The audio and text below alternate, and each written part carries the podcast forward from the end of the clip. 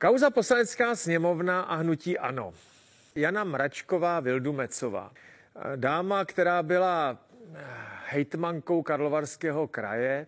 Je to z Karlových Varů jedna z těch klíčových postav. Byla taky místopředsedkyní hnutí ANO a byla místopředsedkyní Poslanecké sněmovny. Prototyp úspěšné političky. Krásná mladá žena, která v politice našla svého manžela, pana Mračka, také z Karlových Varů, povila s ním děcko a po porodu se vrátila. Takový příběh jako z pohádky. Jo. Vlastně je předurčena k úspěchu. A její kariéra vy, vypadalo, že zkrachovala, skončila.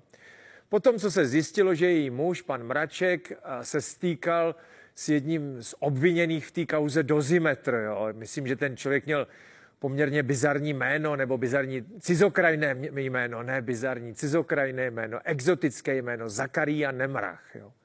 Ukázalo se, že byl taky svědkem na jejich svatbě a ona ten vztah s tím Nemrahem, s tím nemravným podnikatelem, který je obviněn v té kauze dozimetr, vysvětlovala tak zvláštně, jo, že ho moc nezná a že její manžel ho nějak zná a že vlastně ona chtěla na svatbě někoho jiného za svědka a tak. A to už bylo takový kličkování. A koalice, která vládne sto osm hlasů, jí jako dala zabrat. A jasně jí zatlačila do kouta a řekla, hele, paní Mračková Vildumetzová, to celý smrdí, je to divný, kdo ví, co jste tam dělali. My čistí trváme na tom, že vy nečistá z té funkce odstoupíte. A jak se, jak řekli, tak se stalo. Ona uspořádala tiskovou konferenci, kde plakala, kdy říkala, že, že to je nefér, jo? Že to není fér, že ona nic neudělala a kvůli manželovi a jedné fotce ze svatby má odejít z funkcí, přičemž nikdo jí nedává nic za vinu. Jediné, co se jako potvrdilo, je, že její manžel byl vypovídat nějak na policii. Dobře, ale byl vypovídat, jako jestli zná toho obviněného a tohle, ale nebyl obviněn a od té funkce odstoupil. Potíž je v tom, že to křeslo, který ona měla, ty místo předsedkyně Poslanecké sněmovny, patří hnutí ANO.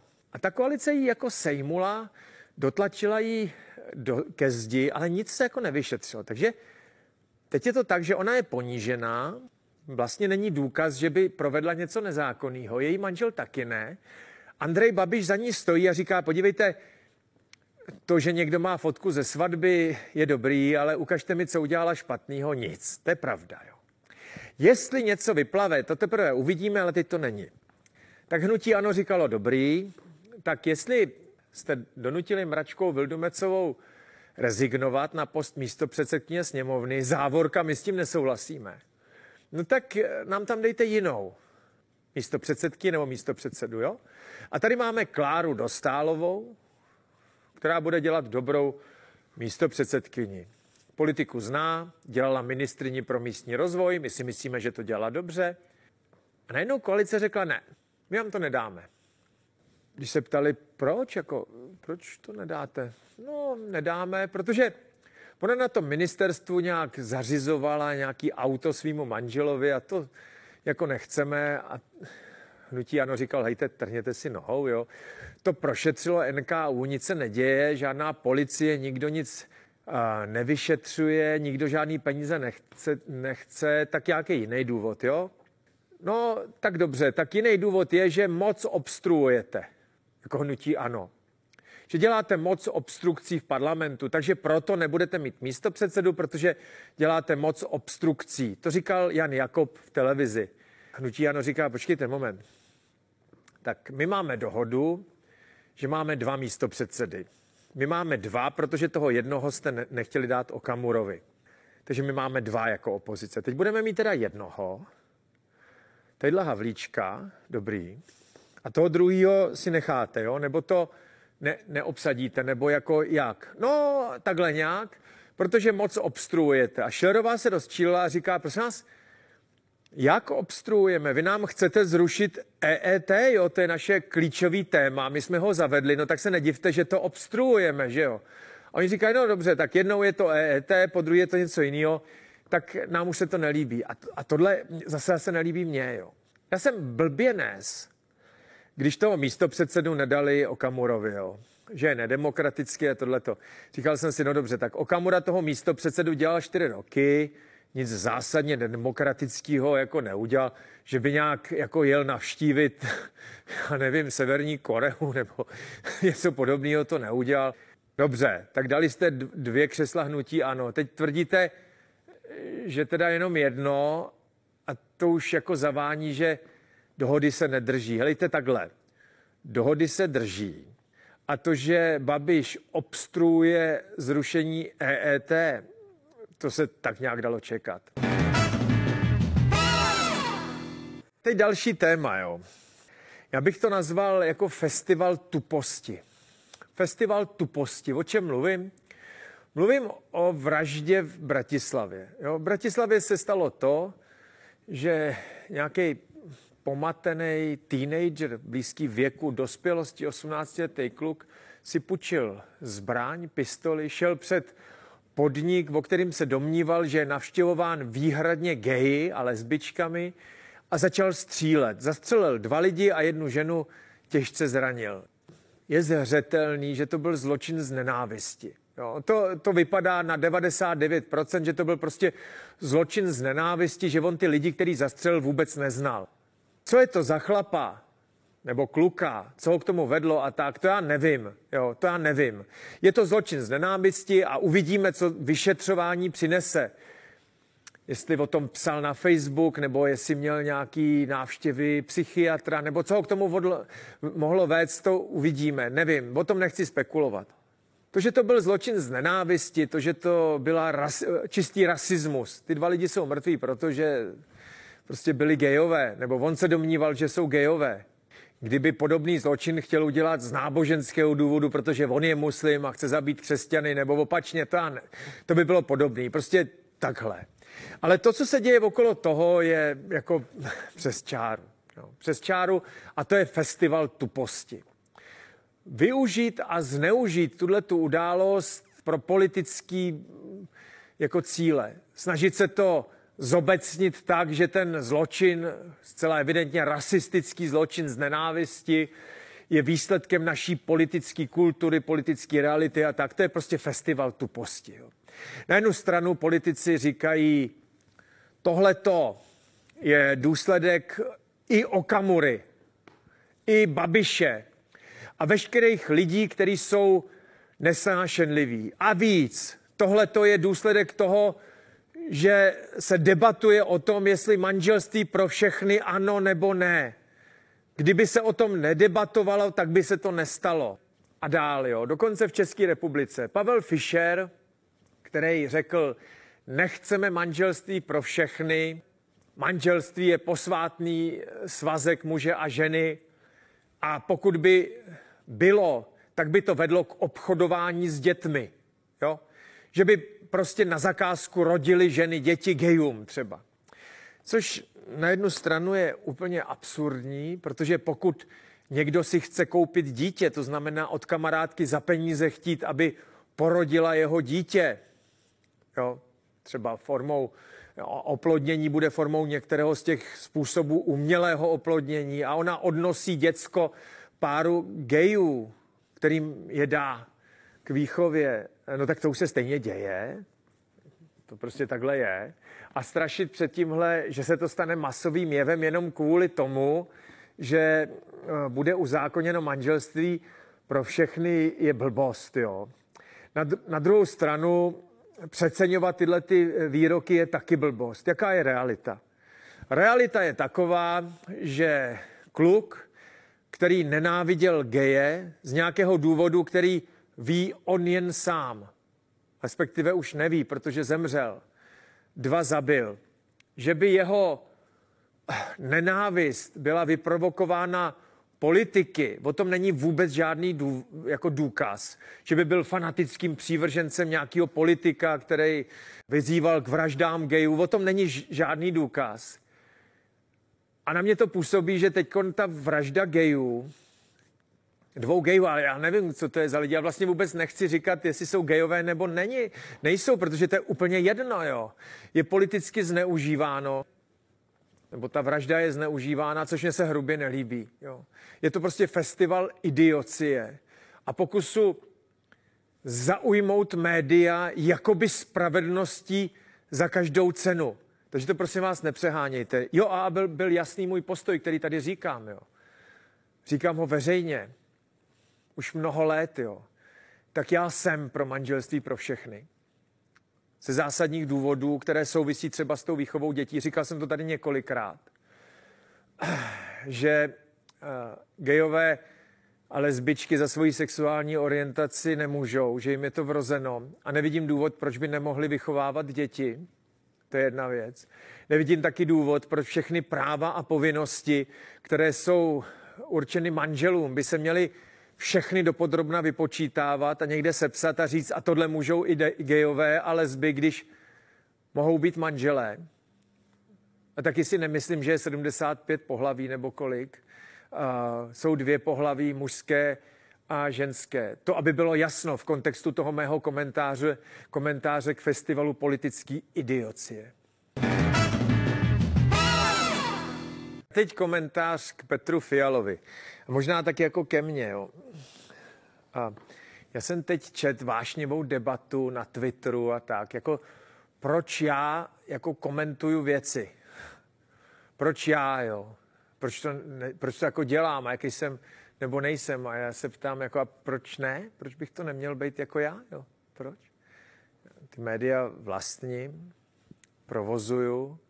A proč bych já nemohl říkat svůj názor? No, problém je v tom, že já, já se s nikým nedomlouvám. Ani s těma novinářema, nechodím do jejich hospody, mi to úplně jedno, nestýkám se ani s těma vydavatelema, nestýkám se s politikama, je, je mě to jedno. Možná to je ten důvod, jo, že nikdo nemůže tušit, co udělám zítra, protože to nikomu neřeknu. Jo. Možná to je ten důvod. No, to je jenom taková poznámka, když jsem četl tuhletu Eh, vzrušenou debatu, proč to jako dělám a co zatím stojí a, a, a takový nic. Já si dělám, co chci. Tak.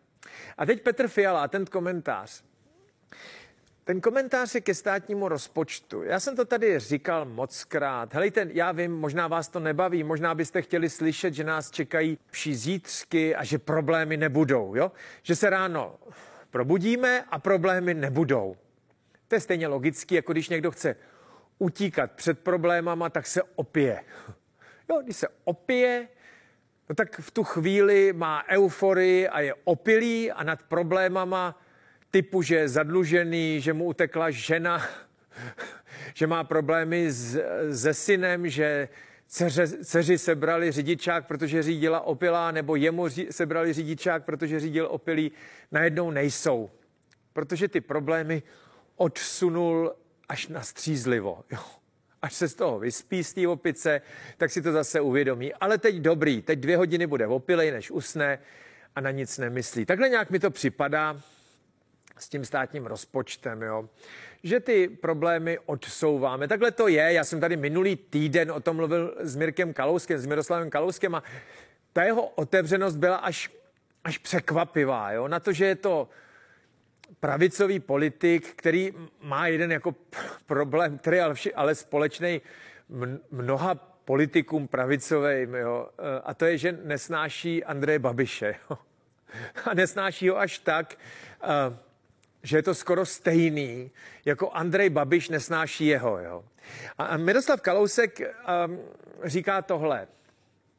Podívejte, já nesnáším Andreje Babiše a teď ho necituju. Teď je to moje jako vysvětlení nebo přeložení toho jeho expoze, který měl tady v televizi a konec konců říká to i v jiných televizích a píše do novinových rozhovorů. Ten rozpočet není dobrý. Ten rozpočet je velmi špatný. Andrej Babiš, a já jsem ho kritizoval za mnoho věcí, jedna z těch věcí, za kterou jsem ho kritizoval, je ta, že zadlužil stát. Zhruba o jeden bilion korun, což je tisíc miliard korun. A zadlužil ho tak, že schovává je se za covid. Zvyšoval běžné výdaje státu na nesnesitelnou úroveň. A dosahoval uh, deficitu ročního hospodaření čtyři sta, tři sta až čtyři sta miliard korun. Schovává je se za covid. Doufaje, že lidé Při rétorice máme mimořádné výdaje, máme mimořádné ztráty způsobené covidem, takže v pohodě. Až nebude covid, tak bude zase všechno v pořádku. Rozumíte? My hospodaříme dobře, hospodaříme výborně. Kdyby nebylo covidu, tak by to hospodaření bylo na nejvýš výtečné, ale protože je covid, tak je teď čtyři sta miliard v mínusu, ale nebojte se, my si to můžeme dovolit, protože naše zadlužení je nízký, až přejde ten covid, tak to zase bude nadmíru výtečné. A opoziční politici Petr Fiala, Miroslav Kalousek a komentátoři, včetně Jaromíra Soukupa, říkali, to není pravda. Hospodaření není nadmíru výtečné, je velmi špatné a to, že se schovává za covid, není fér, protože až covid nebude, tak tady nebude ani Andrej Babiš jako ve vládě, bude tady jiná vláda a ve vší nahotě se ukáže, že ten deficit státního rozpočtu je dán běžnými výdaji státu a ta odpovědnost se hodí na tu novou vládu. Andrej Babiš, který v té době bude v opozici, bude říkat, podívejte se, oni nepomáhají lidem, když budou škrtat. Oni vás chtějí ožebračit, když budou škrtat. A přesně tohle se stalo. Až na to, že Petr Fiala neškrtá, rozumíte? Všechno, co jsem řekl, je pravda. Všechno, co řekl Miroslav Kalousek, je pravda. Covid zmizel a my vidíme ve vší nahotě, že stamiliardové deficity státního rozpočtu jsou tady pořád. Už není za co je schovávat. Oni ještě vyrostli za výdaje související s válkou, ale ten problém není ani v covidu, ani ve válce. Ten problém je v počtu státních zaměstnanců, ve výdajích státu, ve výši platů a tak dále. Petr Fiala udělal jednu zásadní věc. A to, že tu zásadní věc neudělal. Škrtl ty výdaje. Škrtl různé valorizace, dramaticky snížil počet státních zaměstnanců a nechal si od cesty ty řeči, že nevstoupají státní zaměstnanci, ale stoupají počty policistů a učitelů, což je dobře. To je dobře, akorát to musíme od někud zaplatit. A on to neudělal a nechal ten stát ve výdajích Andreje Babiše. No což je blbě. Takže letos budeme mít schodek přes tři sta miliard, což by se asi dalo pochopit, byl to první rok vládnutí této vlády. Příští rok budeme mít tři sta miliard, říkají dvě stě devadesát pět, ten další rok něco podobného a za celý funkční období Petra Fialy zadlužíme stát o jeden a čtvrt bilionu, což je víc, než udělal Andrej Babiš. Petr Fiala to neudělal, ty škrty, a neudělá. To je blbě, protože jestli neudělá škrty, no tak musí zvýšit daně. To je jednoduchý. Jinak to blbě dopadne. Jinak tady nebudeme mít inflaci osmnáct procent, ale dvacet čtyři procent. Jo? To ne, nemusíme být makroekonomičtí experti, aby jsme tohle pochopili. Tak dobře, pane Fialo, OK. Jestli na to nesáhnete a necháte ty výdaje tak, jak byly, tak musíte zvednout daně. A Petr Fiala v sobotu říkal, nebo v neděli, že žádný daně zvyšovat nebude. Že nechá jenom tu windfall tax. Wind je vítr a fall je spadnout, jo. No tak dobře, tak tu mimořádnou daň nechá na dva, tři roky a z toho se budou financovat ty, ten vzru, ty kompenzace za ty energie. A jinak se daně zvyšovat nebudou. No, no dobře, ale to je stejné jako s Babišem, to prostě nevychází. To prostě jako nevychází, tak to neschovávejte za válku a za ceny energií a řekněte rovnou, že to prostě jako nevychází. No ale pak musíte říct, co s tím teda bude ta vláda po vás dělat.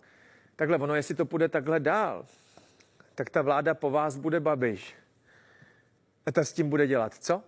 Ta s tím nebude dělat nic. Tak a teď komentář k vládnímu plánu, který jsem s překvapením jako četl v pátek. Jo. A to je to, že vláda prý chystá povinný home office pro rodiče malých dětí a těhotné ženy. V případě, že o to budou stát. Jo. A já jsem si říkal, no Já nevím, jo, jestli tohleto je zrovna cesta kupředu, jo. My tady říkáme, že inovace a nový postupy jsou to, co nás vytáhne z pozice montovny, jo. A otázka je, co s tím, jo. Já jsem četl zprávu Nejvyššího kontrolního úřadu, který kontrolovali výdaje státu na, na inovace. Jo. Ty inovace od roku dva tisíce šestnáct kontrolovali, pětiletý období. Jo. A spočetli miliony, který stát vynaložil na inovace s přínosem. Abyste tomu rozuměli, my podpoříme výstavbou různých center excelence nebo nějakých průmyslových parků nebo přímo dotacema firmy, které něco vyvíjí, jo, nějaký patent nebo nějaký zlepšovací návrhy nebo nový postupy, něco, co dělají jako nově, jo, něco novýho, co nikdo nedělá. A až to ty firmy i za naše peníze dodělají, tak ten patent prodají a státu za to poplynou jako tantiemy, rozumíte? Jo. No tak zjistili, že to takhle nefunguje, jo, že to byly vyhozený prachy, že ty podíly na zisku a ty různý licenční poplatky, chcete-li ne, tantiemy, prostě nefungujou, že ty prachy šly do luftu. Mimochodem, tohle já už jsem říkal, když jsem dělal na ministerstvu školství, že nějaký ty programy podnikání a inovace, které měly spočívat v tom, že stát vystaví prostě obrovský centra excelence a výzkumný ústavy a tohle a tam se soustředí ty startupy a stát bude platit ten provoz a ty startupy budou vděčný a až to všechno vymyslej a prodají do Ameriky za miliardu dolarů, tak půlka z toho půjde státu. To byl hezký sen malého člověka. Nejvyšší kontrolní úřad přišel na to, že to je blbost, tak tudy cesta nepovede. Jo. Že by stát jako investoval prachy do různých startupů a nových technologií a, a až se to ukáže jako průlomový a Volkswagen nebo Toyota nebo já nevím kdo, nebo General Electric nebo Ford za to budou platit do České republiky, tak stát si přijde na pěkný prachy, že to je blbost, jo? Že to je hovadina, takhle to nefunguje. A tadyhle nápad, že uzákoníme home office, to je úplně stejný. Tak si představte, že my budeme mít uzákoněný home office. To je super. Přitom samozřejmě moc dobře víme, že home office je jako nouzová věc. Jo. Vemte si to. Po mnoho let, desetiletí, přijde muž nebo žena z práce a teď záleží na tom, jestli už je doma z práce žena nebo muž, to nevím, tak přijde z práce jeden, jeden z, z páru a řekne: ahoj, ženo má, jak se máš? A ona: dobře, co bylo v práci? To je normální, to se, to se jako milionkrát denně opakuje. Jo? Jak přijde chlap nebo žena z práce, tak jeho protějšek ptá, co bylo v práci. Očekává se. Představ si, to je taková mrcha, ta Veronika. Ona si na mě stěžovala šéfovi a šéf říkal, že, že já jsem udělala tohle špatně. A přitom to není pravda, protože Veronika lže a chce moje místo. Nebo zase opačně. Tak když je home office, tak přijdete domů a řekneš: co bylo v práci? A on vám ten protiče řekne: no, byl doma, no. No a co jsi dělal? No, řešil jsem zakázku Z R osm, protože tam nedodali materiál eh, dodavatel Z R čtyři. Dobrý. Mimochodem ten home office opravdu moc jako nefunguje. Nefunguje dlouhodobě proto, že lidi ztrácí soutěživost. Jo. Když je pracovní kolektiv, tak si lidi té práce váží, trochu spolu soupeří, mají vyšší výkon a nezabývají se tolik alibistickými věcmi. To je dokázaná věc. Když to, když je home office, tak práce je udělána, když je e-mail poslán. No, co se s ním potom děje, to je celkem jedno. A navíc, jako promiňte, jo, ale home office u asfaltéra? No nevím. Home office u zedníka? No nevím. Home office u, u, kach, u kuchaře, no to nevím, u číšníka, kadeřnice a takhle bych mohl pokračovat. Helejte, nechte toho, jo. Home office se týká vybraných kancelářských profesí.